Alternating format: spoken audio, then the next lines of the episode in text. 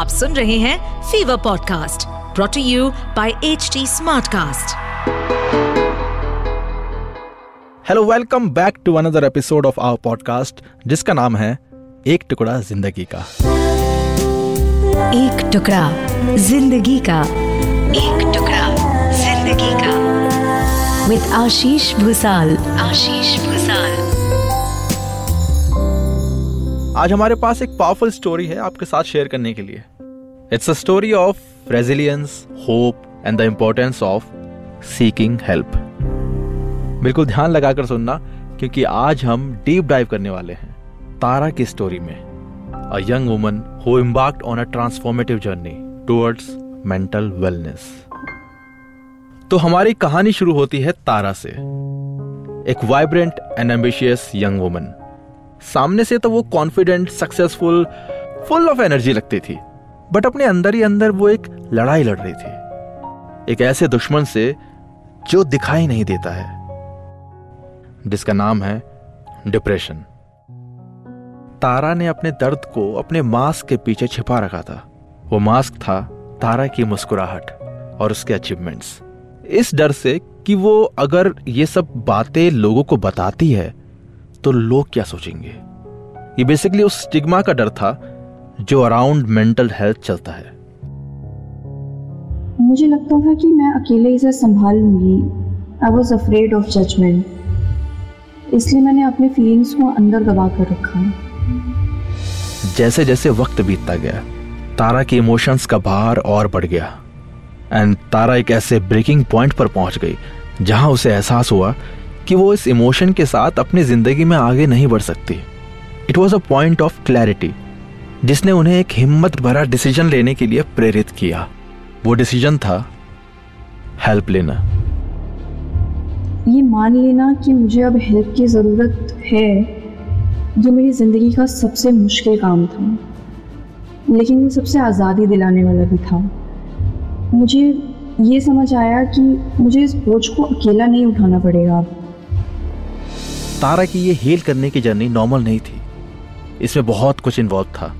Therapy medication और सबसे important एक नेटवर्क दोस्त और परिवार का। उन्होंने खुद को संभालना सीख लिया था। और अपने आसपास बनाए गए दीवार को धीरे धीरे तोड़ दिया। ये आसान नहीं था, लेकिन हर कदम आगे बढ़ना एक जीत थी। I started to see that there is strength in vulnerability but मेरे दोस्त तारा की कहानी का अंत वहाँ नहीं है जहाँ वो पूरी तरह ठीक हो गई। उन्होंने डिसाइड किया कि वो अपना ये एक्सपीरियंस ओपनली शेयर करेंगे। Breaking the silence surrounding mental health अपनी कहानी और अपने एक्सपीरियंस से उन्होंने काफ़ी लोगों को इंस्पायर किया टू सीक हेल्प और एक अंडरस्टैंडिंग और सपोर्ट की फीलिंग्स को बढ़ावा दिया। Um, मैं चाहती हूँ लोग ये जाने कि वो अकेले नहीं है और मदद तलाशना कमज़ोरी की निशानी नहीं है।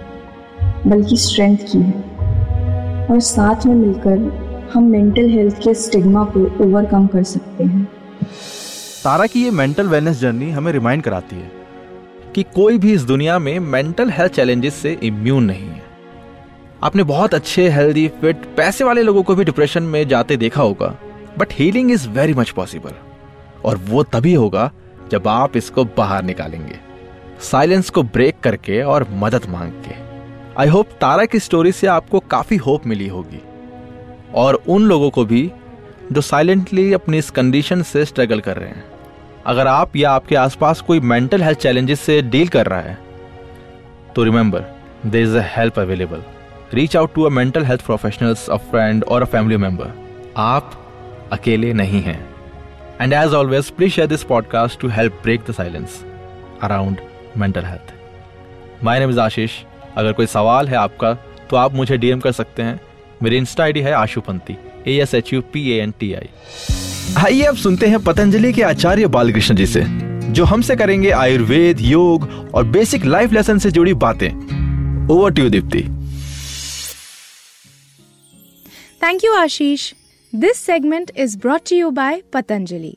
तो आचार्य जी, मेरा आपसे आज का सवाल है ये। कि ये देखा गया है कि कई लोग इमोशनल स्ट्रेस की वजह से अक्सर ओवर ईटिंग करते हैं।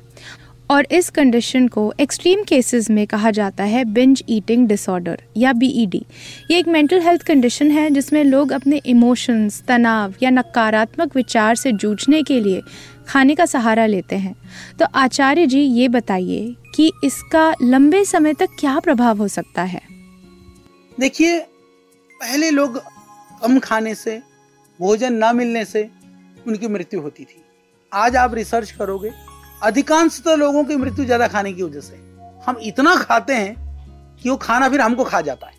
तो सबसे मेरा निवेदन, एक जो हमारी मानसिकता बनी हुई ना, आदमी सोचता है कि बिल्कुल दबा करके यहाँ गले तक जब तक ना भरे ना भोजन से, उसको लगता है जी हमने तो कुछ खाया ही नहीं जी, आज तो पेट भरा ही नहीं। और जब थोड़ी सी भी भूख की प्रती भूख कब लगती है, आदमी को पता नहीं चलता, कभी एकदम खाने को ना मिले तो अलग बात है, कहीं लंबी यात्रा पर कहीं निकल गए, नहीं तो आदमी को ये नहीं पता चलता है कि भूख कब लगी थी। बस सुबह खाना है, इसलिए खाना है, दोपहर को खाना है, इसलिए खाना है, शाम को खाना है, इसलिए खाना है, रात को खाना है, इसलिए खाना है। अरे भाई, ये खाने का ठेका हमने थोड़ी ना ले रखा है तो हमको क्या करना है कि आप विश्राम दीजिए पेट को, सब लोगों को। और दूसरी बात कि जो बहुत ज़्यादा चढ़ाई चढ़ाते हैं ना हम गेहूँ और चावल से संबंधित पदार्थों पर। आप देखिए, अधिकांशतः हमारा जो आहार का पार्ट है, गेहूँ और चावल पर निर्भर है। कुछ भी आप खाते हो तो अब मल्टीग्रेन्स की बात होने लगी अब millets year international millets year Modi ji मना रहे हैं। अच्छी बात है। भाई, हमको जागरूक करने के लिए प्रधानमंत्री जी अभियान चला रहे हैं। ये अच्छी बात है। इससे मैं आपको बताता हूँ मिलेट्स खाने से जहाँ आपका सेहत ठीक रहेगा वहाँ किसानों का सेहत भी ठीक होगी क्योंकि उनका इनकम बढ़ेगा ना। आज धरती का पानी खत्म हो रहा है। हम दही चावल चावल के अंदर कई कंट्रीज़ अभी मैं आपको बताता हूँ मेरे को उस लिस्ट पता नहीं है, उन्होंने अपने देश में चावल उगाना बंद कर दिया है। चावल बाहर से खरीदते हैं, वहाँ चावल पैदा होने के बाद में बंद कर दिया। क्यों? क्योंकि उन्होंने हिसाब लगाया, जितना पानी लगता है, जितनी चीज़ें लगती हैं, यदि उसका एक्चुअल कैलकुलेशन करें, और जितने में चावल मिलता है, उसका कुछ मूल्य नहीं। तो हम इस तरह के पदार्थों को कम खाएँ मल्टीग्रेन्स खाएँ। वेजिटेबल्स खाएँ। बच्चों में भी ये आदत डाली है कि खाता ही नहीं जी तो खाता ही नहीं। तो मेरे पास कई लोग आते हैं, बोले अच्छा जी, ये तो खाता ही नहीं मेरा बच्चा ना।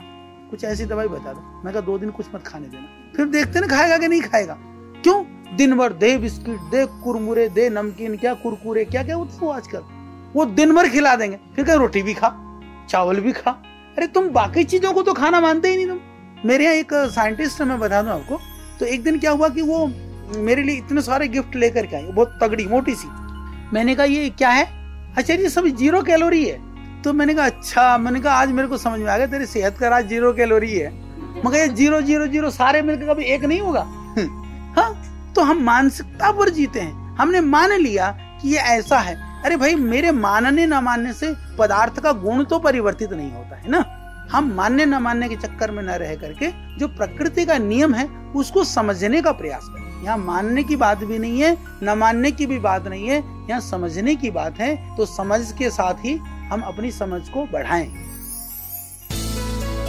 अगर आपको आचार्य बालकृष्ण से की गई ये बातचीत इंटरेस्टिंग लगी हो तो पतंजलि वेलनेस पॉडकास्ट को सुने ऑन एच टी